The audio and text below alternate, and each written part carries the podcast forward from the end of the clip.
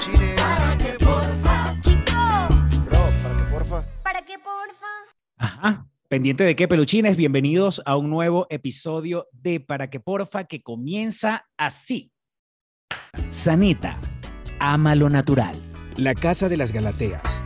Armonizamos tus espacios. Rey Beauty Art. Simplemente adictivo. Pues sí, peluchines, aquí estamos nuevamente con Para que porfa. Eh, gracias por eh, todos los comentarios y toda la gente que dice que está disfrutando de los episodios anteriores de Para que porfa. Este es un proyecto que hago yo solo.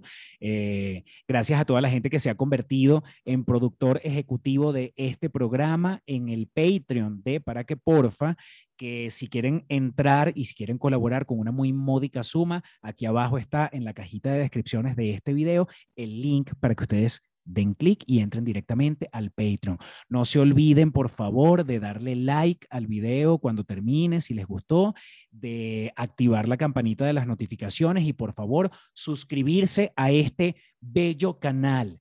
Que ustedes se suscriban es una gran ayuda para mí. Hoy peluchines, tenemos un programa especial como todos los programas de Para que Porfa y es porque vamos a conversar con una psicóloga clínica y sexóloga llamada eh, Darlis Pineda. Ella es una médico venezolana que vive en Ecuador y que hoy tuvo conmigo, y ustedes la van a disfrutar ahorita, una conversa muy deliciosa basada en una encuesta que yo hice a través del Instagram, donde ponía varias opciones para que ustedes votaran y ustedes finalmente se decidieron por los tabúes sexuales. De eso es lo que vamos a conversar hoy. Para que sepan, Darlis Pineda pertenece a una plataforma de telemedicina donde hay un grupo de médicos venezolanos de muchas especialidades que los pueden atender desde cualquier parte del mundo, que se llama Internet Médica. Aquí abajo también en la cajita de descripciones está el link para que ustedes entren directamente a Internet Médica y puedan eh, buscar ayuda dependiendo de lo que ustedes estén padeciendo o lo que ustedes necesiten. Es un montón de médicos venezolanos que te pueden atender desde cualquier parte del mundo a través de la pantalla de tu celular o de tu computadora y te pueden ayudar con lo que necesites. Acuérdense que nosotros somos muy especiales, los venezolanos, y bueno, cualquier gente de cualquier nacionalidad siempre se va a querer comunicar con alguien que te ayude rápidamente y, y este, a pesar de que muchas personas o de muchos países hablamos eh, el español, eh, lo ideal sería que hablaras con alguien que te sientas en confianza, que, que hable, hable como tú hablas y por eso estoy recomendando esta plataforma de telemedicina que se llama Internet Médica. Eh, entonces, nada, vamos a conversar sobre tabúes sexuales. Esta conversa estuvo deliciosa. Yo estoy seguro que se van a llevar un montón de información este, que los va a ayudar para muchísimas cosas. Entonces, aquí disfrútenla. Ella es Darlis Pineda. Los quiero, peluchines. Acuérdense de darle like, de suscribirse al canal y de activar la campanita de las notificaciones. Aquí estamos con Darlis Pineda. Doctora Darlis Pineda. Primera vez que nos vemos y yo la, yo la llamaba doctora. Este, ¿Le puedo decir tal cosa, doctora? No sé, con aquel respeto y aquella cosa que nunca debe faltar el respeto, pero bueno, yo creo que hasta eres menor que yo. No sé, no sé. Cara de... Siempre meto me dicen coba. como años. ¿Qué edad tienes tú? Yo tengo 44. Ah, bueno, sí, un poquito. Yo tengo 38. Ok, si eres menor. No, pero Bueno. ahí estamos. Esta edad es perfecta. No, sí, estamos perfectos. Estamos en plena flor de la juventud. De la juventud y nos estamos dando cuenta que cuando teníamos 20, que veíamos a los de esta edad, no eran tan viejos, ¿verdad? Exacto. Y yo me imagino que también esto tiene un poco que ver con el, eh, digo, en la, e- va- vamos, vamos evolucionando y esta frase que por ahí dicen siempre de los 40 son los nuevos 30, ahora nosotros empezamos con la frase de los 50 son los nuevos 40 y yo me imagino que esto también eh, se aplica a la vida sexual, ¿no? Sí, sí, claro. Lo que pasa es que allí no hay trampa. Allí no hay trampa. Y sobre todo para los hombres, eh, eh, bueno, para las mujeres también, ¿no? Pero sabes que yo, yo siempre les cuento que eh, hay- en, la, en la respuesta sexual hay una parte que se llama pre- periodo refractario. Y es ese periodo donde el hombre tiene un orgasmo, eyacula, y tiene que esperar un tiempo para poder tener una erección nuevamente. Ajá. Entonces, a la mujer no le sucede esto. Y resulta que este tiempo, a mayor edad, el tiempo es más, largo. ¿El tiempo de recuperación del hombre? Sí, sí, a mayor edad más tiempo para recuperarse. Entonces mm. ahí no hay engaño, o sea, es la biología y mira, así me dijiste que tenías 35 y tienes 50, pero ese periodo refractario es muy largo, te caes con los kilos. Y ahí no va la estimulación, ahí no va, no, tienes que descansar, tomarte tu periodo y después sigue al ataque. Mira, me llama la atención que yo hice esta pregunta. Eh, yo hice una pregunta y puse cuatro opciones en una encuesta que hice por Instagram para que al final termináramos hablando de tabúes sexuales, que es el tema, el tema de hoy. Pero me llama la atención que, mire, las las, los posibles temas eran estímulo, placer y seducción. Luego puse tabúes sexuales, luego puse prevención del abuso sexual y en la última, porque eran cuatro opciones, puse bioquímica del amor. Entonces, eh, yo estaba, eh, yo mostré ahorita los, estoy mostrando, vamos a decir, lo que estoy mostrando en este momento, cuáles fueron los resultados. Entonces, 32% fue estímulo, placer y seducción, 24% eh, la prevención del abuso sexual, la bioquímica del amor tuvo 12% y la que finalmente quedó ganando fue la de, con 33%, tabúes sexuales. Eso mm, nos, e, el que haya quedado así la respuesta de la gente nos da algún indicio de, de en la actualidad qué es lo que más le puede estar interesando a la gente. Por ejemplo, los pacientes que te llegan, eh, más o menos eh, esto, esto te da un, se, mm, se, correlaciona con la cantidad de pacientes que te llegan y con los problemas con los que te llegan.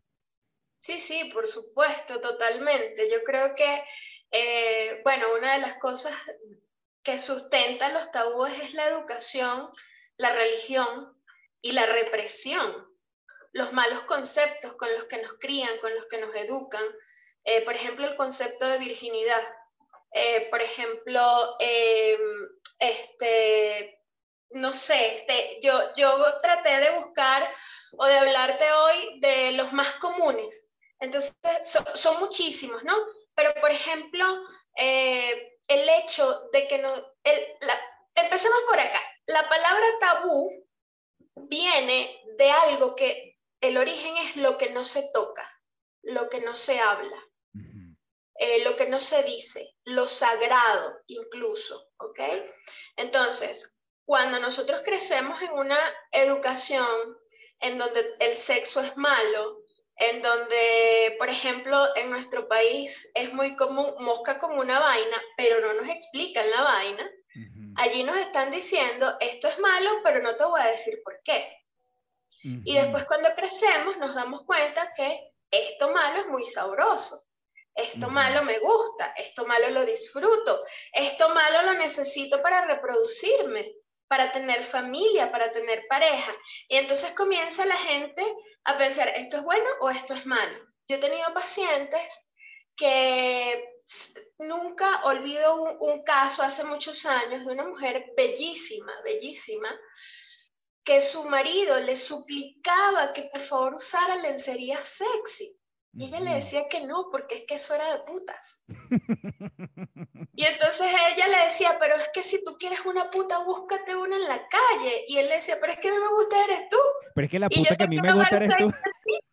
Sí, y era una crisis matrimonial terrible. Entonces es por eso, ¿no? Y la gente, creo que hoy con, las bondades de las redes sociales, con las bondades de, las tecnologías de información, pues tenemos más acceso, ¿no? Tiene sus ventajas y desventajas. Y queremos hablar, queremos ser escuchados, queremos hablar de esto. Fíjate que, contrario a lo que decían las encuestas, que la bioquímica del amor quedó de última, a lo mejor porque la palabra bioquímica, así como que de qué me vas a hablar, de fórmulas o de... Pero resulta que justamente ayer yo hice un foro chat de la bioquímica del amor y había más de 300 personas allí súper interesadas en el tema y muchos decían que no tenían idea de que cuando se enamoran las conductas están, eh, se reflejan por la segregación de, unos, de, los neurotransmisores o de unas sustancias químicas, ¿no? Entonces, qué interesante, ah, ahora sí entiendo, no es que soy masoquista, es que estoy enamorada y mi, mi cuerpo me hace de alguna forma buscar otra vez el amor, ¿no? Entonces, a pesar de la información, a pesar de todo lo que existe para nosotros hoy puesto en, las redes, pues todavía nos falta mucho. Y, educación, mucha, mucha educación sexual. En ese caso... Que, tenemos derechos sexuales universales, por ejemplo. Eh, ¿De, qué, ¿de qué se trata eso de los derechos sexuales universales?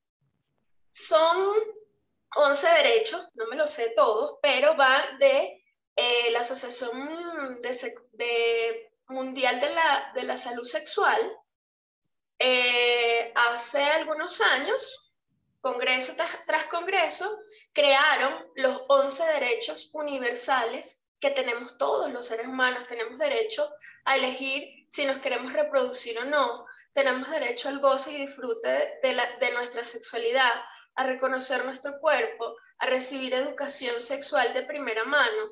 Tenemos derecho a la masturbación, por ejemplo. Eso es un derecho universal. Claro, pero también eso va marcado un poco como, como el caso de la paciente que estaba eh, diciéndome con la crianza, la, también hasta con la religión. Este, esos derechos como que pareciera que, bueno, deberían funcionar para todo el mundo siempre y cuando no estés tan bien marcado por un tema de crianza ni de religión. Por supuesto, es que la sexualidad no es solamente el pene y la vagina, eso es el sexo. En, sexología hablamos y en biología hablamos de sexo, pene y vagina. Pero la sexualidad es un concepto mucho más complejo y más completo. La sexualidad tiene que ver con la cultura, la religión, la crianza, la educación, eh, tiene que ver con las relaciones entre, entre los seres humanos. O sea, es mucho, mucho más amplio. Y lo que llamamos nosotros románticamente hacer el amor, o como le dicen en las redes sociales, el delicioso. Este, eh, eh, en sexología, el nombre correcto es el ejercicio de la función sexual. Entonces. Y así como un ejercicio se practica. Por supuesto. Entonces tú le puedes, tú puedes invitar a una persona a, a, tener sexo diciéndole vamos a tener sexo o vamos a practicar. Vamos a practicar el sexo. Por supuesto, no, imagínate esa cantidad de nombres, ¿no? Que tiene el ejercicio de la función sexual. Pero comúnmente la gente lo entiende como sexo, hacer el amor, tener relaciones. Ay, hacer el amor me parece una cosa tan cursi. O sea, yo no le podría decir. Parece cursi? Ay, sí, me parece como de telenovela de RCTV y de Venevisión de los años 80, porque. Bueno, tú sabes de eso. tú sabes de eso. Pero me da risa porque uno, uno en la cotidianidad, uno con su pareja, yo no sé, yo, yo no me veo hablando en esos términos de. Eh, qué rico hicimos el amor. Yo me siento raro. O sea, yo de hecho a mi pareja es qué rico cogimos anoche delicioso. Por supuesto.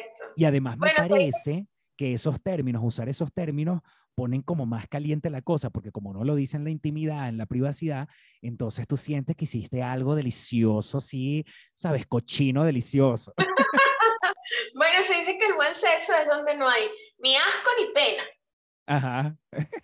Entonces, hay que coger, hay que coger más. Por un mundo con más cogidas. Este, yo también, yo también tengo una, una siempre, por ejemplo, cuando se meten conmigo alguien o cuando yo veo que alguien se mete con otra persona, yo siempre lo asocio con el sexo de esta manera. Yo siempre digo, este, cuando una persona está bien cogida, esa persona tiene menos ganas de meterse en la vida de los otros, esa persona tiene menos ganas de chismear, está menos amargada. Eso es una, eso yo lo digo por joder, pero yo me imagino que tiene que tener una, una, una, una verdad. Sí, sí, sí, totalmente. Bueno, porque el, el, el sexo nos, nos tiene muchos beneficios, ¿no? Nos sentimos, por supuesto, más relajados, eh, más cómodos, tenemos bienestar, eh, no, liberamos estrés, ¿ok? y, y, la práctica sexual definitivamente te hace estar, eh, te involucras sentimentalmente con alguien y siempre escuchamos por allí, el, el, estar en pareja es ideal, estar enamorado es ideal.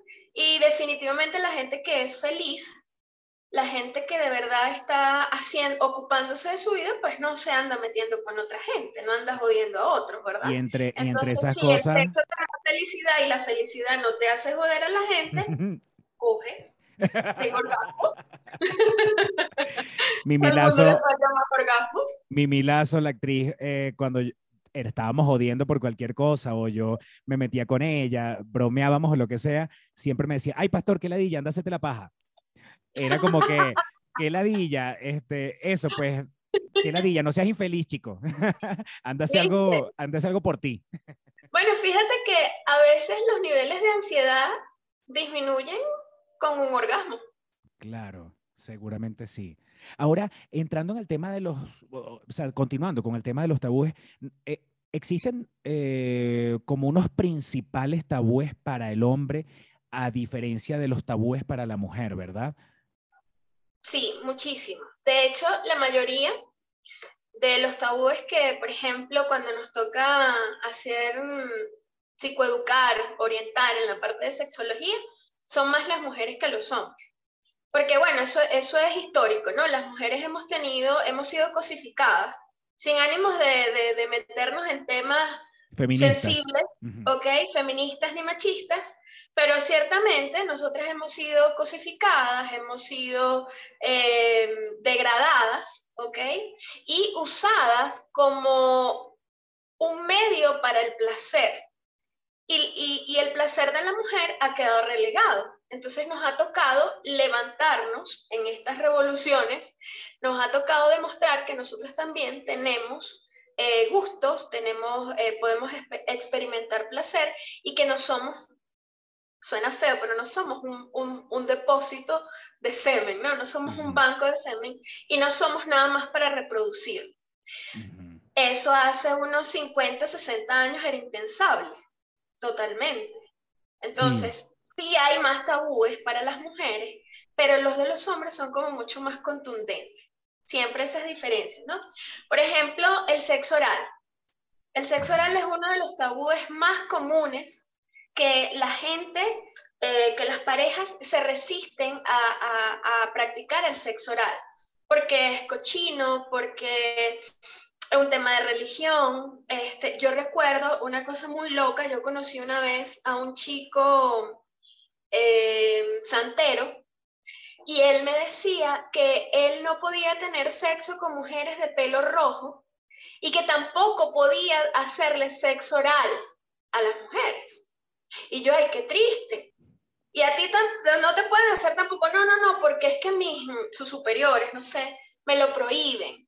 Y yo, qué vergüenza, o sea, qué triste un ser humano que se vaya de esta vida sin experimentar el sexo oral Por un tema Entonces, religioso. por temas religiosos, por supuesto. Eh, hay otro, hay otro, otro tabú que es, que es muy común en parejas eh, religiosas, aunque no todas, o sea, esto no es determinante, ¿no? Ujú. Pero es muy común en parejas jóvenes, en fanáticos, en mujeres como esta que te comentaba que no, que decía que la lencería sexy era, era, era de prostitutas, ¿no? Pero hay, hay eh, mujeres que no les gusta probar posiciones nuevas o variantes. Ajá, El misionero ya, ajá. ¿ok? Y, y experimentar otras posiciones, eh, eso está relacionado con eh, locas, prostitutas, Pornografía. pornografía, eh, todo lo que sea malo, ¿ok? Y resulta que, este, pues imagínate todo lo que nosotros podemos experimentar siempre y cuando sea consensuado, ¿ok? Claro. No es que porque es mi pareja tiene que hacerlo, yo tengo que hablarlo con mi pareja, no se trata de eh, ponte ahí que te voy a dar de esta forma, no, pero es que no me gusta, o es que me duele, o es que no es cómodo. Eso hay que hablarlo, tiene que ser consensuado. Pero si, si a mí me gusta y a mi pareja le gusta, ¿por qué no probar? ¿Ok?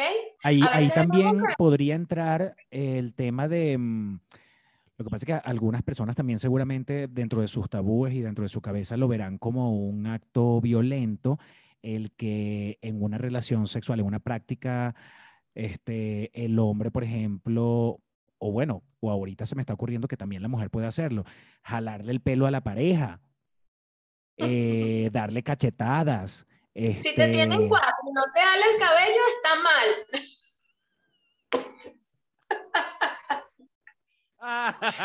Usted se aquí, agarre aquí, pero solo en cuatro. Fuera de ahí no. Fuera de ahí no. Esto es solo para adultos, ¿verdad? Ajá, pero entonces ese- eso también es un tabú. Esa- eso de que haya un Claro. poquito de... Es que no quiero llamarle violencia porque entonces no sé cómo, no sé cómo llamarle, pero cuando, por ejemplo, una mujer le dice, álame el cabello o, o lo hace el hombre. Puede ser. O, o sí, es un poquito de violencia, pero es consensuado y es, y es en ese momento y, y solo lo acepto allí. No, hace, no lo acepto fuera de ese momento de intimidad entre tú y yo. O sea, si, Ajá. si, si yo estoy, no sé, maquillándome y vienes a jalarme el cabello, coño, ¿qué te pasa? Pero si estamos en este momento en donde la fogosidad, eh, la pasión, eh, hay gente que le gusta, eh, y, y bueno, de eso, de eso este, también me gustaría tocarlo, ¿no? El tema de las variantes sexuales. Hay, hay infinidades de cosas. Hay gente que le gusta que, que le gusta que le metan el brazo por el ano, y eso tiene un nombre. Y lo. ¿no? Eh, no, es un nombrecito más complejo, se llama braquioproctosigmoidismo, pero meten desde aquí hasta aquí. Sí, claro. Yo lo he visto en, en- en pornografía, lo he visto bastante. Ok, y, y le gusta. Y no es Sí, violencia. sí, sí, sí, sí. Además, de hecho, tuve un encuentro, tuve un encuentro, una práctica una vez con alguien que, que pedía eso, que pedía que le metiera la mano. Y a mí me parecía como muy raro y eso fue hace ya muchos años, ya yo igual estaba grande, pero a mí sí por un momento me, me desajustó así como que, ¿cómo, cómo, cómo puedo? Y, y, tra- y traté de hacerlo. De hecho, creo que la mano debe haber entrado hasta acá, pues la mano entró completa.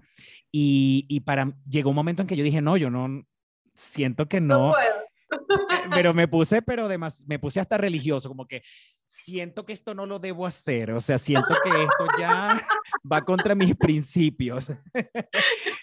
Entonces, ahí- siempre que sea consensuado, entonces está bien. Yo tengo una amiga, por supuesto. Yo tengo una amiga que le gustaba que le dieran, que la ahorcaran.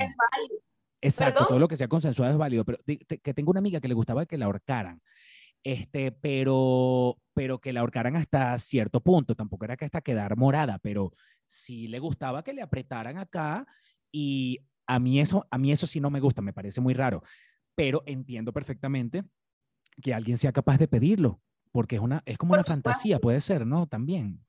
Sí, sí, aunque las fantasías son fantasías porque no se cumplen, ¿no? Por eso se llaman fantasías. Ah, entonces- Pero, pero sí, hay prácticas, están las prácticas de eh, sadomasoquismo, la de bondage, la, eh, la película esta eh, 50 sombras de Grey 50 lo, muestra muy gráficamente eh, cómo, cómo es esta práctica, pero fíjate que todo, mientras sea consensuado, es válido. Cuando te obligo o cuando paso por encima de ti, es un abuso, es violación, es violencia. claro, claro, claro.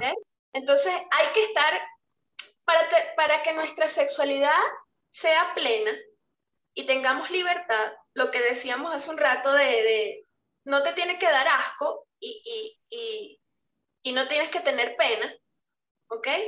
Pero también es conocer tus límites. Esto no me gusta. Yo no te voy a meter la mano porque no me gusta. Ok, No lo disfruto, ¿ok? ok, Entonces, allí, cuando tú tienes una pareja con, en la, con la que tienes confianza y eres capaz de decirle esto sí y esto no, allí la sexualidad, el disfrute se da, el placer se da. claro. Si no me gusta y me obligas, me abusas. ¿Ok? Entonces, fíjate, te decía que este, hablábamos entre la diferencia de hombres y mujeres. Esos, esos son unos de las mujeres. Pero ¿sabes, ¿sabes uno de los tabúes del hombre? El tamaño del pene. Incluso es un mito. ¿ok? Ajá. El tamaño del pene los acompleja. El desempeño sexual eh, viene siendo en ocasiones un tabú, algo de lo que no se habla. Puede que no lo disfruto, puede que tengo pena, tengo miedo, pero es porque tengo una idea errada de que no tengo un pene grande, no tengo un pene eh, ostentoso. Sí, un pene de esos de, de película porno que te genera una idea de cómo de verdad va a disfrutar una persona de un pene. Claro, claro, por supuesto. Y la, y la pornografía, lamentablemente, quienes no, no saben que eso es arte, que es cine, que es ficción, y basan su educación sexual en pornografía, por lo general son personas que incluso desarrollan trastornos eh, sexuales. Pero entonces de esos debemos haber muchos porque creo que muchas de las personas, el primer, el la primera experiencia sexual que fue no con otra persona, siempre fue de alguna manera te llegaba, te llegaba a tus manos un video, un Betamax, un VHS en, mi, en mis tiempos, que además siempre era, em, siempre era que te lo robabas, no voy a hablar de mis papás, pero de repente te lo robabas de alguien más adulto que estaba que tú descubrías que lo tenía y entonces tenías que verlo en, en, la privacidad, en el Betamax que por lo general estaba en el único televisor que había en la casa, que quedaba en la, en la sala de la casa y era aquel peo para poder ver un video. Y cuando veías la vaina, era como prohibido, pero decías, bueno, de esto se trata el sexo y eran escenas de pornografía que te van generando una idea errada de lo que de verdad es el sexo, ¿no? Casi siempre es una idea errada, porque ¿qué nos muestran? Nos muestran cuerpos perfectos o perfectos dentro de los cánones de belleza, ¿no? Nos muestran una, un tiempo de duración falso. falso. Eh, gemidos, expresiones artísticas. Sí. Entonces cuando llega la mujer que ve eso y dice, wow, qué bella, como, como gime, como tiene un orgasmo, qué perfecto el maquillaje, todo. Y cuando se da cuenta que llega a la realidad, que no va a tener nada de eso, se, se cohibe. Es que no fue igual, es que no sirvo, es que no le gustó, es que él, se, él le gustó mucho como como era la, la, actriz porno y yo no me parezco y tengo cauchitos y, tengo celulitis y, me, y el maquillaje se me corrió. Entonces allí comienzan los miedos y allí se van creando este, errores de concepto de cómo debo yo desempeñarme ante el otro si yo baso mi educación sexual en lo que yo veo allí en el cine. Pero a ver, tampoco es para... Mm, no sé qué palabra utilizar, tampoco es como para que no, uno em, satanice la pornografía. Yo creo que es cuestión de verla con criterio. Criterio, por supuesto. Y, un poco de madurez, para lo cual tendrías que ya ser un poquito más maduro y no tener 10 años. Cuando, cuando veías allí escondido y fuiste a la práctica, ah, esto no se parece, pero esto me gusta más porque es real. Entonces, obviamente tienes que tener criterio, pero en los inicios, en los adolescentes, en los jóvenes, es muy común. Creo que en estos días salió una noticia de una cantidad de jóvenes que tomaron Cialis o Viagra, no sé, experimentando y todos estuvieron hospitalizados porque les dio taquicardia y, y se intoxicaron y todo esto. ¿Y qué, no, ¿qué no de dónde viene esto? ¿De dónde? No, no, no, sé si fue en México o fue en Venezuela, no sé. Este, de, dónde crees que viene esa curiosidad? ¿Tú dices que viene de la pornografía? Probablemente viene de, indiscutiblemente viene de la falta de educación, ah, bueno, de la represión, donde los padres no quieren hablar de sexo con sus hijos porque les da pena, porque no saben, porque todavía está muy pequeño y, no nos hablan de sexo. No, no, eh, yo recuerdo, este, en, en, mi escuela, en mi colegio, nunca me hablaron de educación sexual, nunca. Claro. De hecho, eh, trataban, por ejemplo, en, en, biología, cuando nos hablan de, la, de los órganos reproductores, de la menstruación, era algo asqueroso. La regla es sucia. Esto también es un tabú. Tengo la regla, no puedo tener sexo. Y dicen los que experimentan las relaciones sexuales cuando, teniendo la menstruación que es mucho más placentero, que tiene muchas más ventajas. Pero ¿En no, serio? qué asco. ¿Quién lava las sábanas? Eso es lo malo, ¿quién va a lavar las sábanas? Pero Eh, de en estos días vi un meme hablando de ese tema, vi un meme donde una este, mujer decía que qué bonito que tu pareja en el momento ya del encuentro, cuando tú le digas, ay, disculpa, se me olvidó, tengo la menstruación ahorita, qué bonito es que tu pareja te diga, no, tranquila, ponemos una toalla. Y Y aquí tengo detergente y después lavamos esa sábana, normal, vamos a darle. Perfecto. Eso, eso, eso es lo que debería, aliviar. eso si es lo que debería hacer todo el mundo. ¿Perdón? Eso es lo que debería, eso, eso sería lo ideal para, para un encuentro, una práctica sexual donde la mujer está eh, en su época, de, en su momento de menstruación. De que, que igual, igual practique el sexo y que se le quite de la cabeza eso de, de que es asqueroso, de que es sucio. Por Digo, pregunto, ¿es, es una recomendación? Sí, claro que sí, siempre y cuando tú y tu pareja lo quieran. O sea, no pasa nada, no pasa nada. La menstruación es una de las sangres más puras, más limpias, ¿no? Entonces, eso no tiene nada asqueroso, eso no, no, no te va a enfermar. Y contrario a ello, los beneficios pueden ser que te alivias si tienes dolores, eh, que la lubricación es mejor. Entonces, el Mm. deslizamiento del pene en la vagina va a ser mucho más placentero, por lo tanto, no va a haber dolor. Y la diversión es como que hiciste una travesura, ¿ok? Esa picardía que hay allí. No es que tienen que hacerlo, es que si te gusta, quieres hacerlo. Hay mujeres que les dura la menstruación siete días. Entonces, durante siete días, si estás casada y tienes una frecuencia sexual media alta, no vas a tener relaciones. Claro, claro. Entonces, claro. es, es una práctica que no está condenada, no debería ser condenada. Entonces, todo lo contrario, ¿no? Disfrútalo. Si no te gusta, porque simplemente no te gusta, es válido totalmente. Pero no significa que no lo puedes ni, ni no lo debes hacer o que es malo. ¿Ok? Ok. Incluso hay, hay, hay, hay hombres que les gusta, que prefieren esto. Y hay parejas homosexuales, eh, mujeres pues lesbianas, que tam- no, le- no les importa, que lo disfrutan también. Entonces, yo Mm. creo, insisto, si no hay asco y hay confianza, estamos garantizando un, un- un buen sexo. Tú sabes que, hablando de, de sexo y, y- y de menstruación y esto, hay uno que no es un tabú, no es un tabú, pero yo digo que debería ser penado por la ley a nivel mundial, y es fingir un orgasmo. Ok. coño, ¿por qué lo hacen? ¿Por qué no decir, no me gustó, no, no tuve un orgasmo, no sentí placer, o sentí placer pero no logré el orgasmo, o no lo hiciste bien, no me gustó como lo hiciste, me gusta de esta forma. Nosotros somos responsables de nuestros orgasmos. El otro me complementa, pero yo le digo al otro cómo me gusta y cómo no me gusta.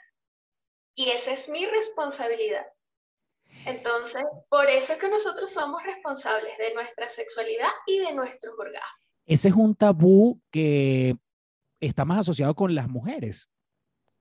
Sí, porque es más difícil que un hombre finja un orgasmo. Es más difícil que el hombre finja. Sin embargo, en las parejas eh, homosexuales, los, algunos hombres fingen orgasmo. Yo vi una escena en estos días de una serie donde, que por cierto la recomiendo muchísimo, la serie se llama Sex Education y es la primera escena de la primera temporada, están una, está una pareja heterosexual y el muchacho finge el orgasmo y la, y la muchacha le dice, epa, ese ruido que acabas, que acabas de hacer, tú como que fingiste el orgasmo. o sea que sí puede pasar en una pareja heterosexual también, ¿no? Por Eh, supuesto, di- claro. pero digo, en, eh, en el caso del hombre que sea el que finge. Sí, sí, sí, sí pasa, pero es menos frecuente. Incluso, ¿sabes qué? Hay algo eh, que, que los hombres pueden lograr, que me parece maravilloso, que ellos puedan tener, lo que pasa es que se asocia el orgasmo masculino va junto con la eyaculación. Ajá, sí, claro. Va, que va juntito. en ¿ok? teoría, yo, en teoría, yo sé que es algo distinto, son dos momentos distintos. Pero, Dos momentos distintos. pero honestamente, para mí hay que ser bastante elevado y bastante experimentado Totalmente. Para tu poder tener, disfrutar de tus dos momentos. Exactamente. Eso se hace con la práctica. De hecho, hay un libro que se llama El hombre multiorgásmico y da alguna- algunas recomendaciones para poder tener orgasmos sin eyacular. Y- y quienes lo logran dicen que el disfrute es mucho más elevado, es, es una cosa gloriosa. Debe ser, Debe ser. Debe ser. Sí. debe ser. Ahora, la, mm, dentro de, yo, yo también estuve como viendo una lista de, de, mm, de cosas que yo considero que son tabúes y, y ya nos saltamos la parte del sexo oral, pero yo siento que den- todavía dentro del sexo oral no solamente está el tema de la higiene, que mucha gente como que se frena por eso, sino por el tema del ahogo también hay gente que, que por el hecho de que alguna, en algún momento se quedó, se quedó ahogado, este, dejan de hacerlo. Esto, esto también es un tema simplemente de, de práctica. Sí, de práctica, porque el sexo oral, eh, de, a- para, para hacérselo al hombre, este, tienes que saber, tienes que saber hacerlo, tienes que saber que no solamente es eh, lamer o besar o chupar el pene, también, el hombre tiene también un cuerpo extenso al igual que la mujer. De hecho, se dice que el órgano sexual más extenso por excelencia es la piel. Y a lo largo de la piel, desde aquí al, al dedito del pie, eh, tenemos muchas zonas erógenas, eh, lugares donde nos tocan o nos estimulan y sentimos placer. Ujú. Entonces, el hecho de fijarte allí, te duele esto, Ujú. y de pronto el hombre no, no, no eyacula o no tiene un orgasmo en dos minutos. ¿Cuánto tiempo vas a pasar allí? Entonces, siempre se recomienda explora más. No es solamente el pene, están eh, los testículos, está el ano, que ese es otro tabú. Sí, del que, eh, del que también, del que quiero hablar. Eh, puedes tocar las caderas, las piernas, el pecho y por supuesto ah, eh, hay formas de, de practicar el sexo oral para que no se te canse la, ma- la mandíbula, no chupes, eso no es una chupeta. Ajá, pero cuando hablamos de sexo oral, sí nos referimos especialmente a introducir o un pene o una o meter o, o chupar una vagina, ¿no? O sea, el resto del cuerpo ya ya eso dejaría de ser Claro, sexo oral. la boca tienes allí en el pene, pero en las manos puedes masajear las nalgas, las caderas, los testículos, el ano. claro. ¿ok? Puedes Claro. entonces eh, agarrar con, con la mano eh, y, y ayudarte, no solamente hubiese sacado el pene que tengo por allí para darte una explicación. Si lo tienes por ahí, búscalo. Si lo tienes por ahí, búscalo. Te doy, te- tenemos Este- tiempo. Ok, déjame buscarlo. Sí, sí, claro, búscalo. Le digo a la doctora que la busque, pero yo no saca el mío porque me da pena. El mío está, el mío está viejito. Los míos, que tengo varios. Sorry. que tengo una anécdota de eso que una vez me lo compré en un viaje a Barcelona, por cierto, y me abrieron la maleta en el aeropuerto y bueno, consiguieron esa cosa. Y mis amigos, por supuesto, se van a burlar de mí el resto de la vida después de eso. Ok.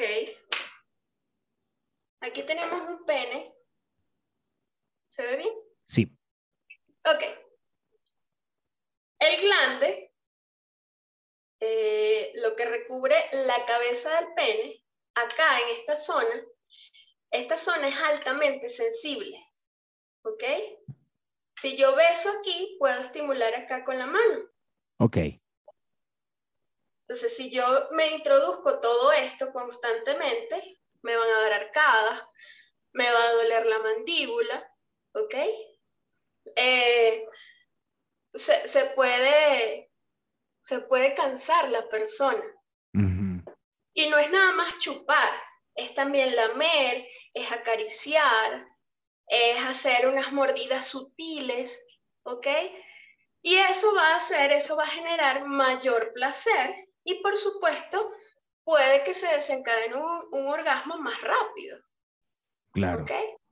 Entonces, ¿Qué es lo que, qué es lo que, qué es lo que uno quiere cuando es uno el que está haciendo el sexo oral? Hay como una fantasía ahí de que quiero que te vengas ya.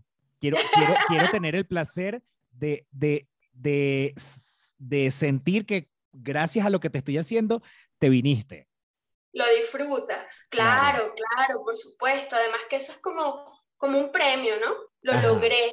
Ajá. Te di placer. Bueno, qué morbo, qué, qué buena acogida, ¿no? Lo que decíamos al principio. Exacto. Qué buena acogida. No hay como decir qué rico hicimos el amor haciendo el sexo oral. Eso no, eso no emociona, ¿verdad? Para nada. Para nada, para nada. Ajá, entonces con eso, con ese tema de, del sexo oral, eh, incluso lo que estás diciendo, hay hombres o bueno, o mujeres también, hay gente que no necesariamente le tienes que hacer ni siquiera una vez el sexo oral para que esa persona disfrute una práctica sexual.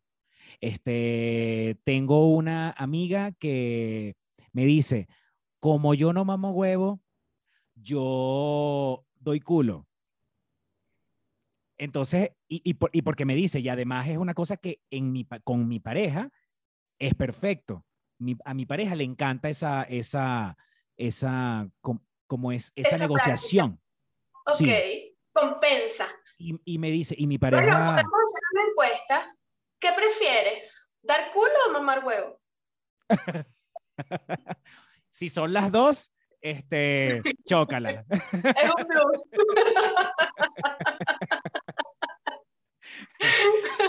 Sí, sí. Este, así como, así como eh, otro de esos tabúes que justamente era, lo íbamos a hablar en algún momento, que era el, del sexo anal, tengo otra amiga que dice, yo prefiero mamar a dar culo.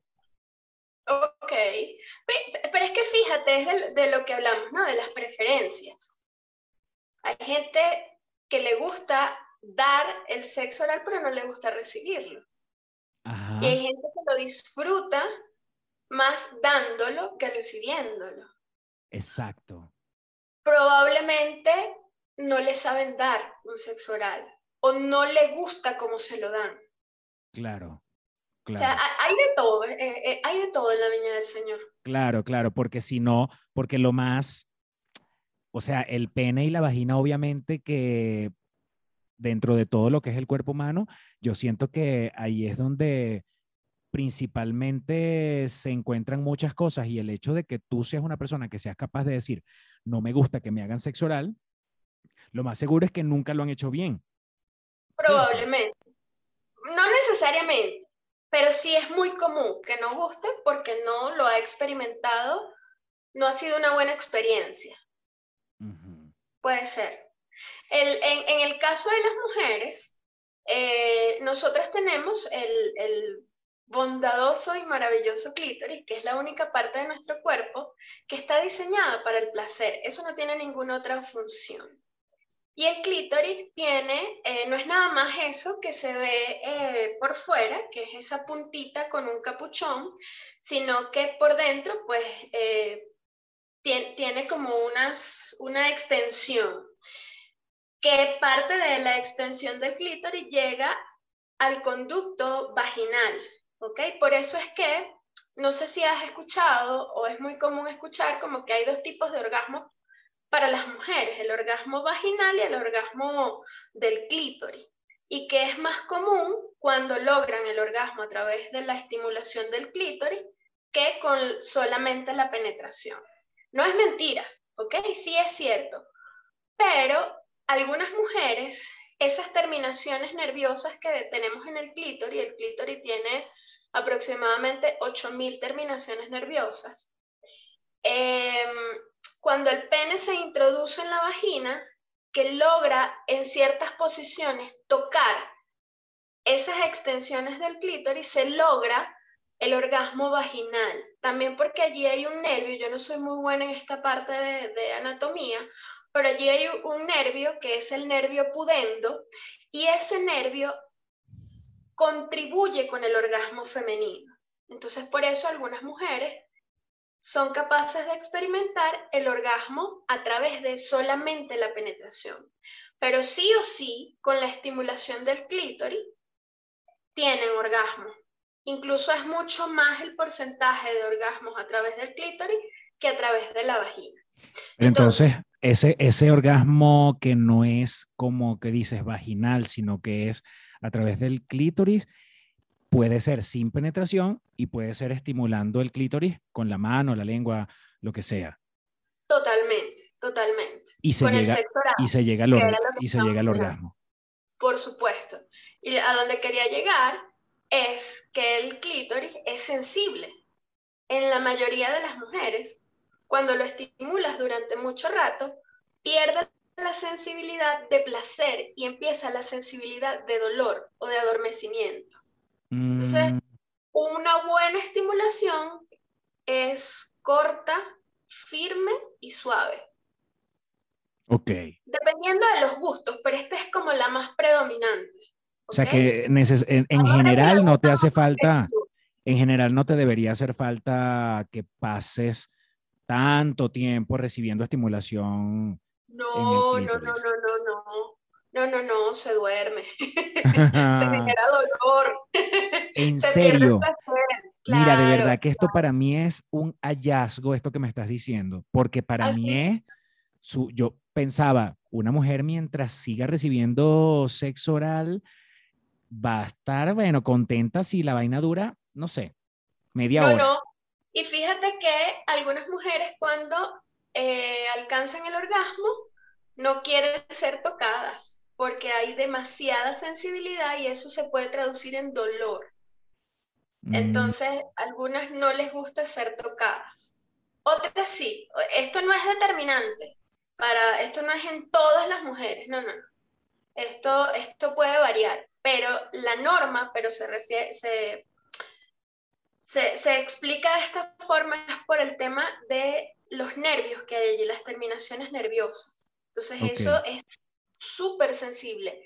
En el ano sucede más o menos lo mismo. El ano también tiene una cantidad de terminaciones nerviosas y este es un tabú masculino, netamente masculino, eh, de hombres que se pierden de experimentar eh, caricias, besos, el beso negro, eh, sexo oral, por esa vulnerable virilidad, masculinidad.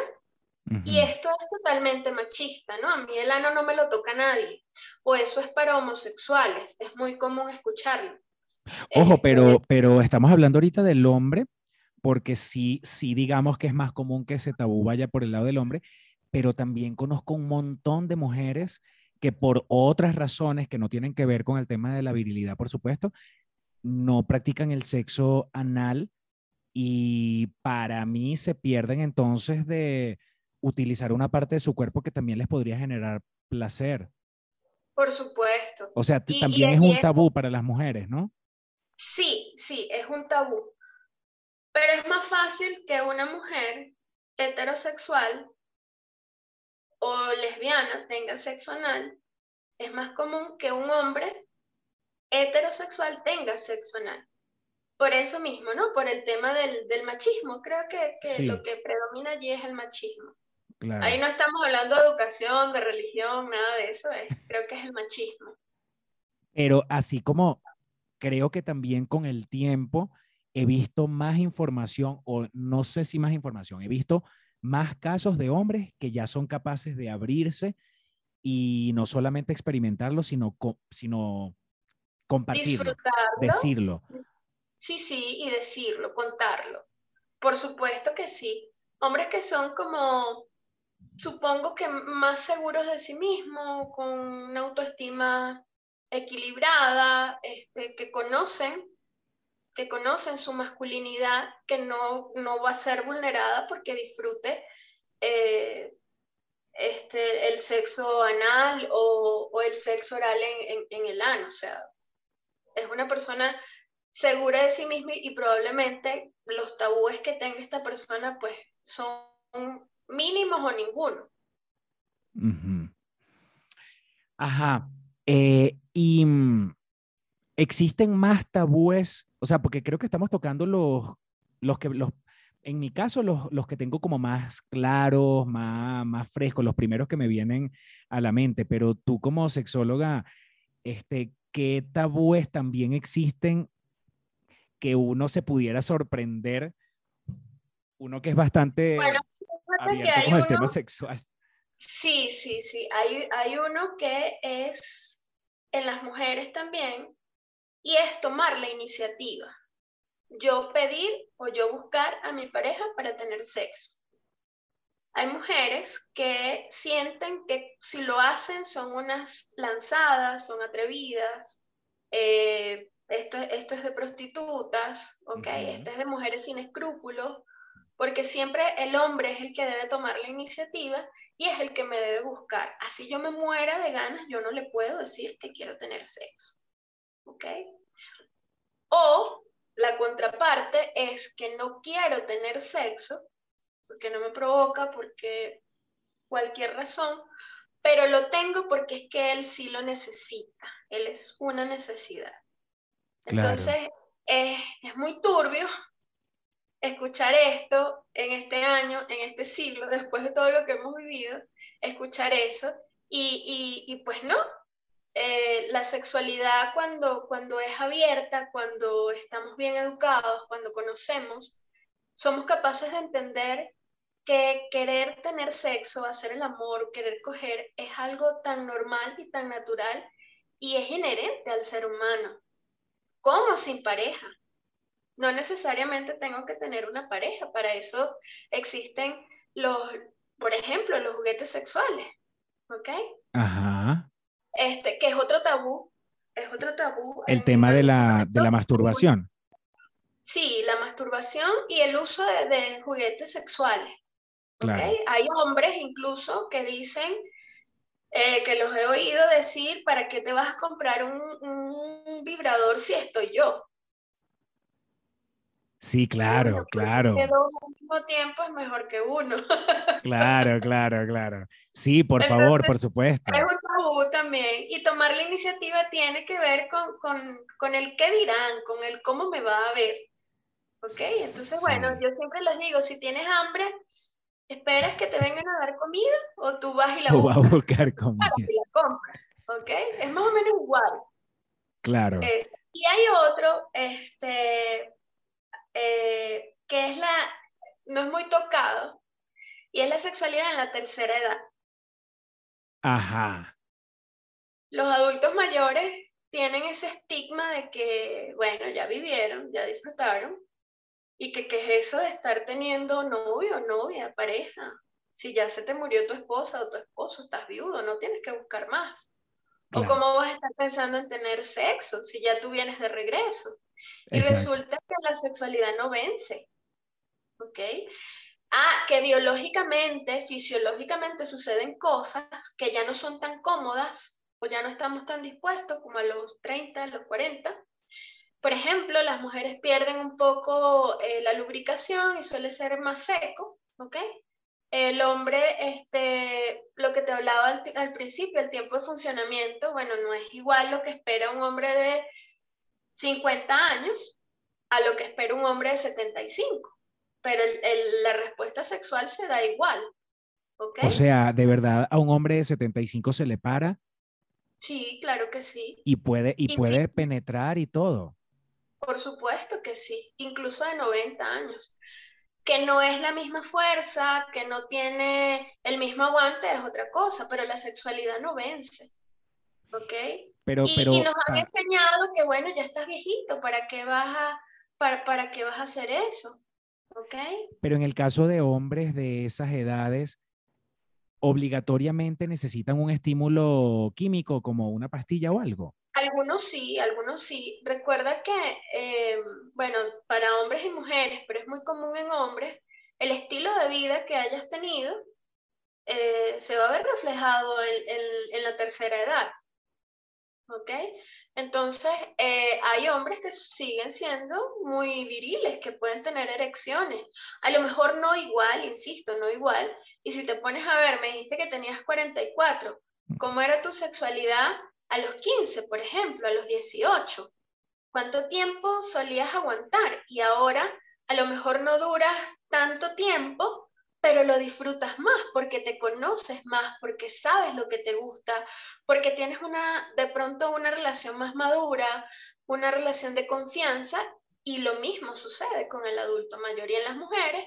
Por ejemplo, ya no está el miedo de quedar embarazada, ya no está el miedo de que los, los niños están en casa, porque a esa Porque seguramente los niños ya están bien grandes y tienen hijos. ya Exactamente, entonces todo esto se, se, ha olvidado y se les pone ese, esa marca, no, viejito, pues ya no sirve. O sirve para que me dé platica, lo que está de moda ahorita, ¿no? El, sugar. Entonces resulta que no, resulta que el adulto mayor tiene una sexualidad que puede ser tan plena como la tuya o como la mía. Ciertas condiciones aplican, ¿ok? Hay personas, hay adultos y hay hombres jóvenes que necesitan auxiliares sexuales, que son las, eh, las pastillas, pues el sildenafil, el Viagra, eh, comercialmente conocido como el Viagra, el Cialis. Eh, las mujeres la, en la menopausia hay algunos síntomas que hacen que su vida sexual pueda verse afectada, por ejemplo, el tema de la resequedad vaginal, pero para eso hay solución, hay tratamientos, hay lubricantes. Entonces, sí pueden disfrutar una sexualidad plena ajustada a su realidad. Es común, es común que una mujer, porque en el hombre sí creo, sí, ni siquiera me lo pregunto porque creo que sí puede pasar, pero es común que en una, una mujer de la tercera edad se masturbe también y, y mm, y sí, pues ah, tenga, eh, no sé, hablemos específicamente de, de, la masturbación. Este, ¿Una mujer de la tercera edad o las mujeres de la tercera edad se masturban todavía? Claro. De hecho, antes de empezar me dijiste lo de la serie. Me puse a pensar, encontré una justamente para este, para este tabú, Grace and Frankie. Claro, Grace and Frankie, por favor ellas, ellas hacen un, un vibrador, ellas Exacto, crean un ellas son unas empresarias que crean una... Frankie, ¿cuál es Grace? Jane Fonda es... Es Grace. Es Grace. Ella en los primeros capítulos, ella se lesiona la mano masturbándose. Exactamente. Entonces ella enseña un, un vibrador más cómodo. Que, que, anatómicamente no te va a pasar nada cuando lo usas.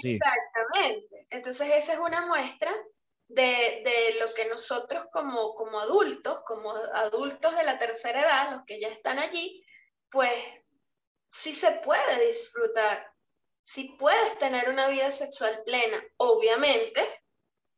Yo, mira, yo tenía un, un, enfermero que él era, él era muy, muy jodedor. Y entonces en esa, yo trabajábamos en una clínica psiquiátrica y bueno, había de todo allí, ¿no? Entonces llegaba siempre un paciente que era de la tercera edad, pero el paciente tenía un, una esquizofrenia.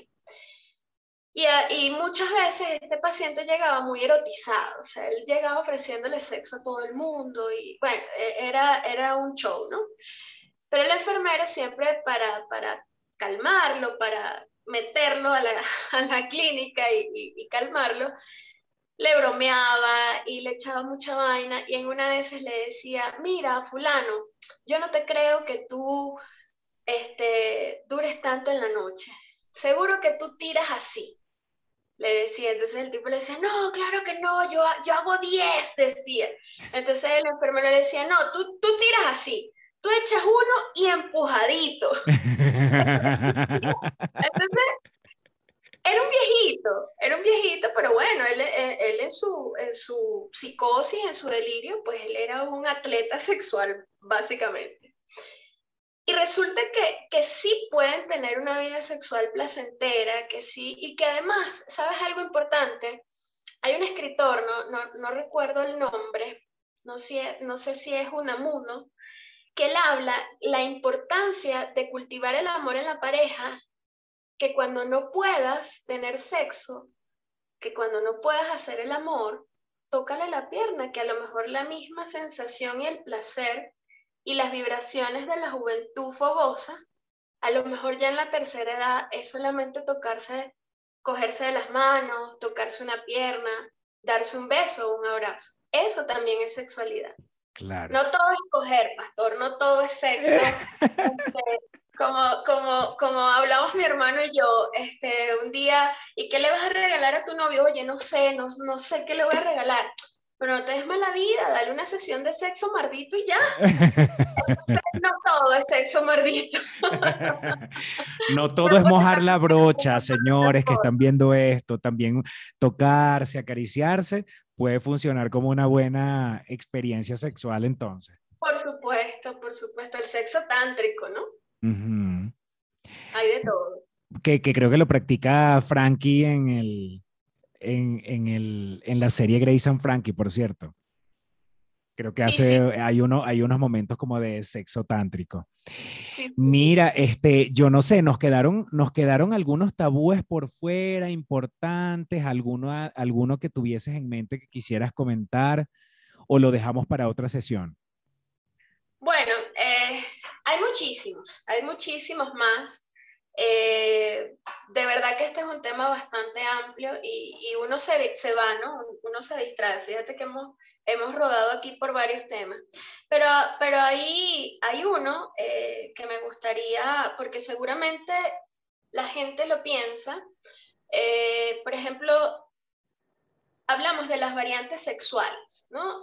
las variantes sexuales todo lo que hemos hablado, el sexo no es solamente el coito, ¿ok?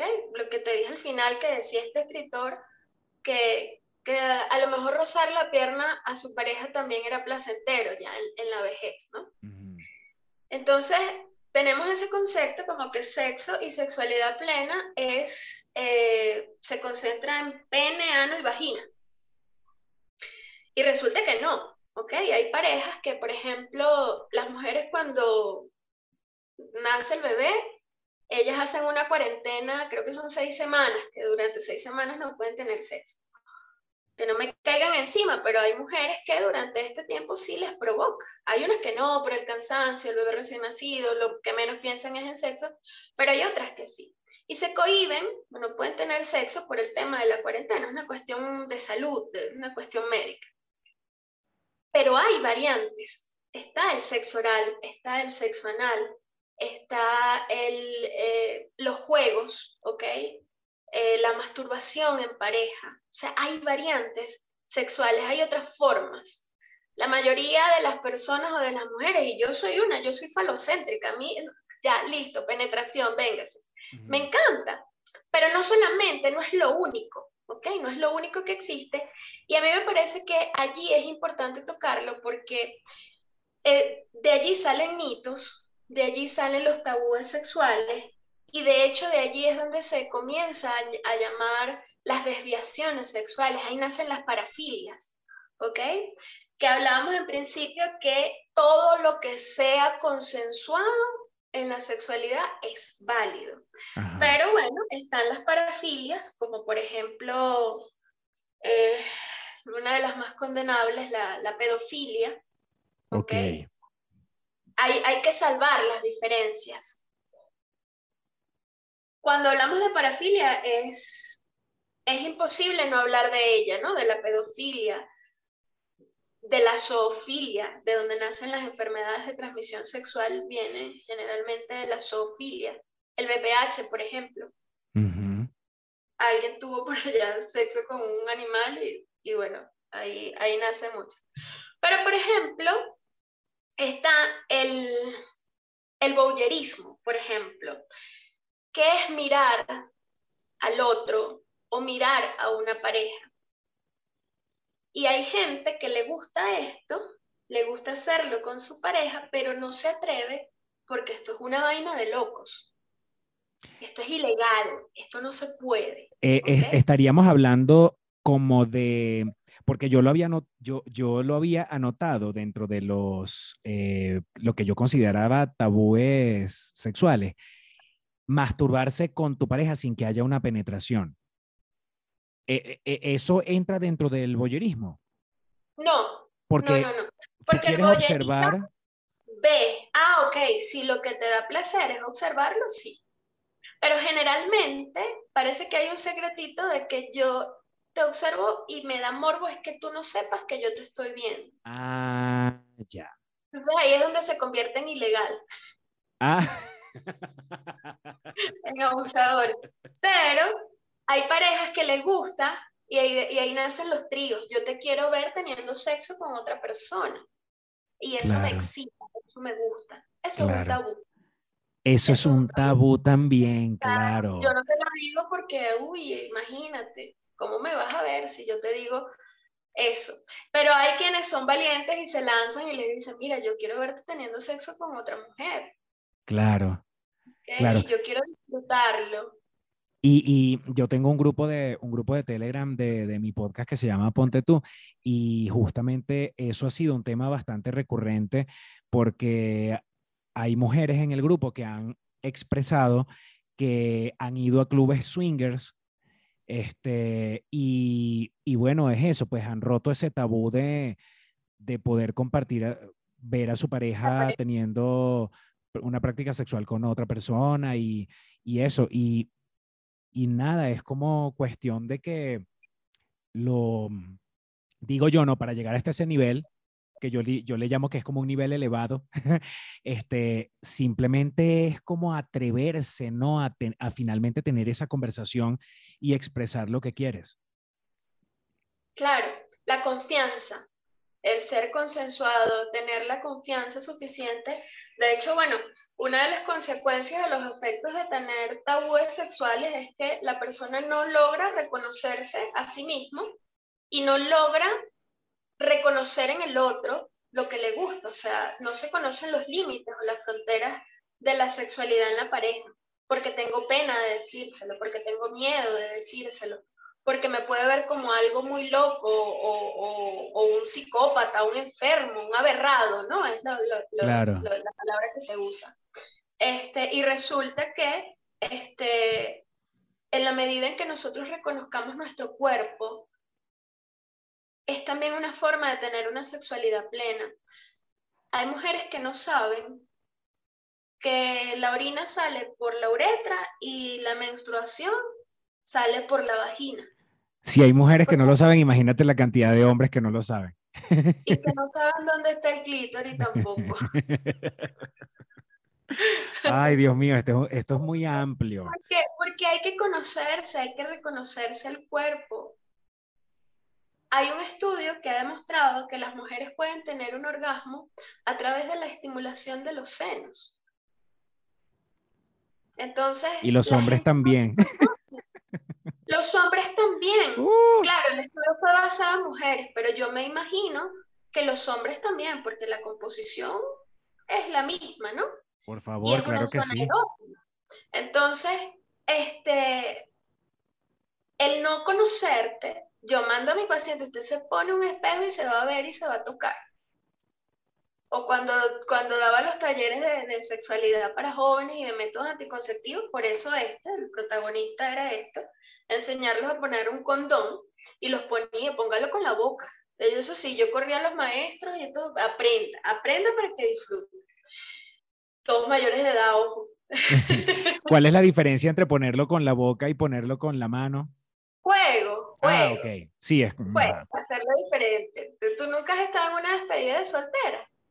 Donde hacen esas cosas. Ahí lo ponen hasta con los dedos de los pies. ¿Qué te pasa? no, mira, yo de verdad a veces, a veces yo le salgo con cosas en conversaciones a, a gente que se quedan así como, no, pastor, o sea, ya tú, ya tú te, pas, tú te sobrepasaste. Y la última fue masturbar con los pies. Para mí masturbar con los pies es como, ajá, sí, sí, sí, ¿por qué no? Y la gente se queda, no, no, no, tú estás loco, o sea, o sea, ¿cómo se, te, ¿cómo se te ocurre? ¿De dónde tú puedes sacar eso? Y yo, marico, no sé, porque honestamente ni siquiera es que, que lo he visto en una película ni nada, es una vaina que no sé. Sin asco y con confianza, plenitud, disfrute. Entonces, bueno, eh, las consecuencias de los tabúes son esas, ¿no? Que, que, que hay represión y, y, cuando hay represión, cuando yo reprimo mis deseos, esa, esa represión hace que ese deseo se canalice de una manera y no, no, no siempre es la mejor ni la más sana. Y por mm. ejemplo, ahí vienen los abusos, ¿ok? Nosotros, yo vivo en una zona andina, en la zona andina del Ecuador, y no es muy diferente las estadísticas de abuso sexual a las estadísticas de abuso sexual a las zonas andinas en Venezuela. El andino, la familia andina, la, la cultura andina es muy represiva, muy solapada, muy mojigata. Entonces, como no me dejan, pero yo quiero, abuso. Claro, lo, lo haces escondido y lo haces con, con la persona menos indicada. Menos indicada, por supuesto. Claro, Entonces, tiene sentido. Es, una, es, una, es, una, es un común denominador de estas zonas, por ejemplo. Estoy diciendo que sean las únicas ni las peores, y eso no lo digo yo, eso, eso lo dicen los institutos que estudian la violencia y, eso lo pueden encontrar en cualquier eh, fuente, ¿no? Pero esa es una de las, consecuencias negativas de, los tabúes. Y obviamente eh, no hay plenitud, no hay libertad sexual y como te dije en principio, tenemos 11 derechos universales y no los conocemos. Entonces, la idea es educar a la gente. Eh, esta conversación contigo eh, me encanta porque aquí no, aquí no hay tabú. Digo, dice uno, dice uno, no sé si revisándose así digan, ay, no, yo sí tengo un tabú. Pero bueno, no. pero quiero hablar de, hablando de esto, no hay tabú. No, no. Y, y, y me, gusta, me gusta que lleguemos a ese punto porque yo, por ejemplo, decía, ah, bueno, existen los tabús, bien, pero no había ido más allá como pensar cuáles son las consecuencias de tener un tabú o de, o de no eliminar los tabús. Entonces, como, como conclusión o como recomendación, la idea siempre es salir de los tabús, de los tabúes, o sea, eliminarlos, no tenerlos, sería lo ideal. Sería lo ideal porque es lo que te va, una de las cosas que te va a permitir tener una sexualidad plena tener libertad sexual. A veces las personas entienden por libertad sexual que es que te cojas a quien te dé la gana. Y sí, debería ser así. quiero, si me gusta, que no. Pero también entendemos que, bueno, que hay personas que nos gusta de pronto crear vínculos y que no nos gusta estar con cualquiera. Pero la libertad sexual va de que yo pueda elegir cómo vivirla y con quién vivirla.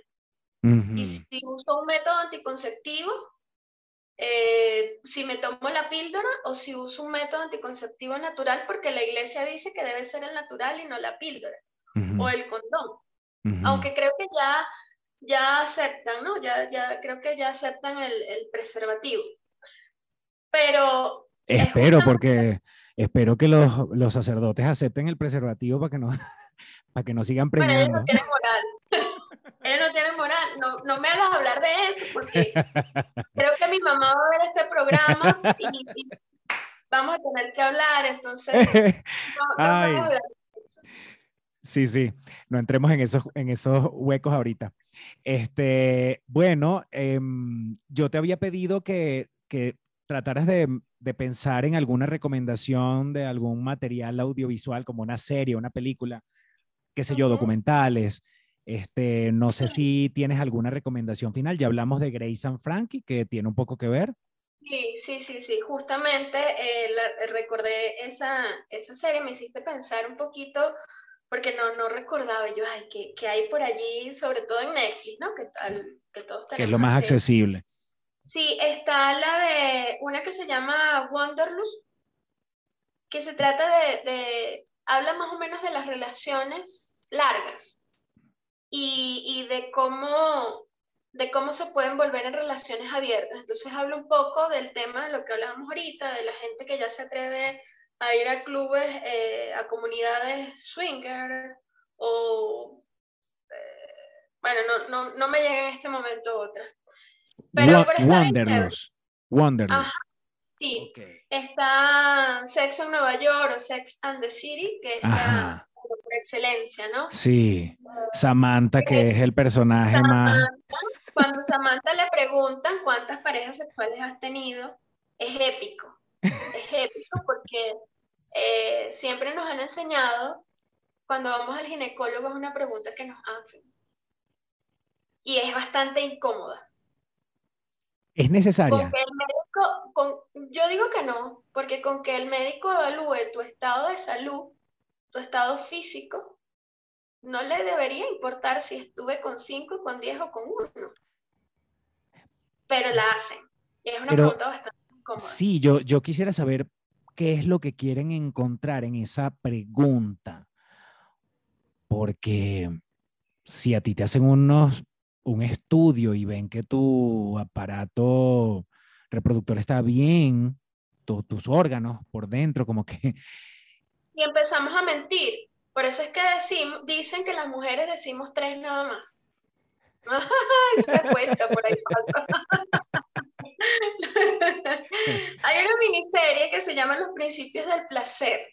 Es, es buenísima porque habla mucho de la complejidad del placer de la mujer y derriba un montón de mitos. Y está basada en la ciencia. Está buena esa. Ok, Se llama Los, los Principios del Placer. ok. Está buenísima. Esa- esas son las que recomiendo. Yo recomendaría una también que se llama Sex Education.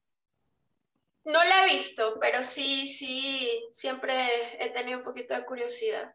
Sí, vela porque, porque de hecho una de las protagonistas es una sexóloga, que es la mamá, es la mamá de uno de los protagonistas. te Y lo entonces está, está interesante la visión de, de todos. Es muy moderna, muy moderna. Llega un momento en el que tú dices, Dios mío, o sea, ver, ver eso con la mamá de uno al lado es como, no mames. es como ponerse a ver Élite con un papá y una mamá al lado. No sé si has visto Élite, la serie española, pero Tampoco. Chamo, llega un momento en que me empiezan a salir los prejuicios, sobre todo con esta última temporada, me empiezan a salir los prejuicios y digo, Dios mío, la juventud está, Desatada. Y te das cuenta que eres ya todo un señor. soy el señor. Frases de señor. Mira, Darlis, gracias por este rato. Yo creo que aquí hay un material súper interesante que la gente lo va a agradecer, espero que sí. Em, nosotros nos seguimos comunicando a través de Internet Médica. Y, y bueno, eso, gracias por tu tiempo. Y aquí estuvimos poniendo tu Instagram, estuvimos, este, todo el rato estuvo la información como para que te lleguen y para que tú invites a la gente también a esos posibles o muchísimos pacientes que posiblemente salgan de acá este, a que te busquen. Bueno, gracias. De verdad, para mí fue un honor, un honor. Este, me, me- me sentí bastante nerviosa al principio. Eh, Jessie me dice, ¿estás nerviosa? Ayer y yo, no, pero ajá. Le digo, yo soy de las que cuando yo veo allí el puntito rojo que está grabando, yo me freno mucho, no, me, me intimida, no, Claro, no- claro. no Pero si supieras que, el- si supieras que el ma- el- la información que tú manejas es la que es realmente intimidante, cuando, cuando tú empiezas a hablar con esos términos, con esa libertad y la cosa, eh, son las personas que están viéndolo los que se quedan así como que, ay, mira, qué fácil habla de estos temas. así que aprovechate de eso, aprovechate de- del- del contenido que tú puedes Sí, dar. sí, gracias, gracias. Eso ¿Quiénes es lo son? que me dicen. ¿Quiénes son las personas que podrían necesitar de, de, tu, de una consulta contigo, de una ayuda contigo? Bueno, yo soy psicólogo clínico y soy sexólogo y trabajo con adultos eh, porque trabajo solo en plataforma online. Desde cualquier parte del mundo se pueden comunicar conmigo. Eh, el horario es bastante eh, flexible por el tema de los cambios de los usos horarios. Eh, yo me encargo de atender pacientes hispanohablantes alrededor del mundo, no solamente venezolanos. trabajo con salvadoreños, puertorriqueños, dominicanos, colombianos, venezolanos en su mayoría. Y trabajo solo con mayores de edad precisamente por la plataforma online, ¿no? Ok. Trabajo con orientación para padres, entonces sí brindo orientación, si tienen hijos menores, sí les brindo orientación, apoyo, trabajo con, en terapia individual, trabajo mucho con, con problemas de ansiedad, depresión y trabajo con parejas. Ok. Entonces, ¿quiénes van al psicólogo? Bueno, toda persona que en algún momento de su vida sienta que si hace lo mismo o lo hace diferente, pero el resultado siempre es el mismo, siempre es bueno una mirada profesional, ¿no? Una mirada ajena para ver qué es lo que estás haciendo que ya no debes seguir haciendo. Cuando tenemos conflictos de pareja, cuando somos enemigos del mundo, todo el mundo tiene problemas conmigo, ve al psicólogo, a lo mejor hay algo allí en ti que, que, que no está bien. Tabúes para orientación, para asesorías, trastornos sexuales como no tengo muchas ganas de estar con mi pareja y él piensa que es que me gusta otro o, u otra, este, no logro tener un orgasmo, todo eso se trabaja en las consultas de psicología y sexología. Entonces, bueno, él siente la necesidad o las ganas de querer ser escuchado, de querer hablar, de esa piedrita en el zapato que a veces nos molesta, pero seguimos caminando. Esas son las condiciones de de la salud mental, ¿no? De pronto si nos da fiebre, no salimos a la calle, pero si pasé el día llorando y me toca salir, me seco las lágrimas, me pinto los labios de rojo y salgo a la calle. Claro, claro. Entonces, bueno, todos estamos totalmente a la orden. En redes estoy como arroba psicomentis y a través de la plataforma Internet Médica, allí, allí me encuentro. Bueno, Perfecto, Darlis. Gracias por este rato, por toda la información que compartimos.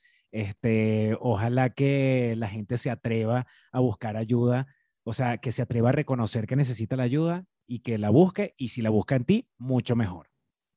Gracias, pastor. De verdad que ha sido un placer, de verdad. Muchísimas gracias. Gracias, Darlis, que estés bien. Un abrazo. Te despido. Adiós. Chao, feliz día. Bueno, peluchines, ella fue Darlis Pineda, les puse el Instagram, les puse toda la información necesaria para que ustedes le lleguen y ella las puede, los pueda ayudar en lo que sea que ustedes estén necesitando. Acuérdense que Internet Médica es una plataforma de telemedicina que tiene un buen grupo de médicos venezolanos de diferentes especialidades que los pueden ayudar en lo que sea que ustedes estén padeciendo y desde cualquier parte del mundo. Acuérdense que ustedes pueden hacerse productores ejecutivos de este programa si entran aquí abajo en el link que dice Patreon para que colaboren con una muy módica suma a que este proyecto se siga haciendo. Gracias peluchines y nos vemos en un próximo episodio. Bye.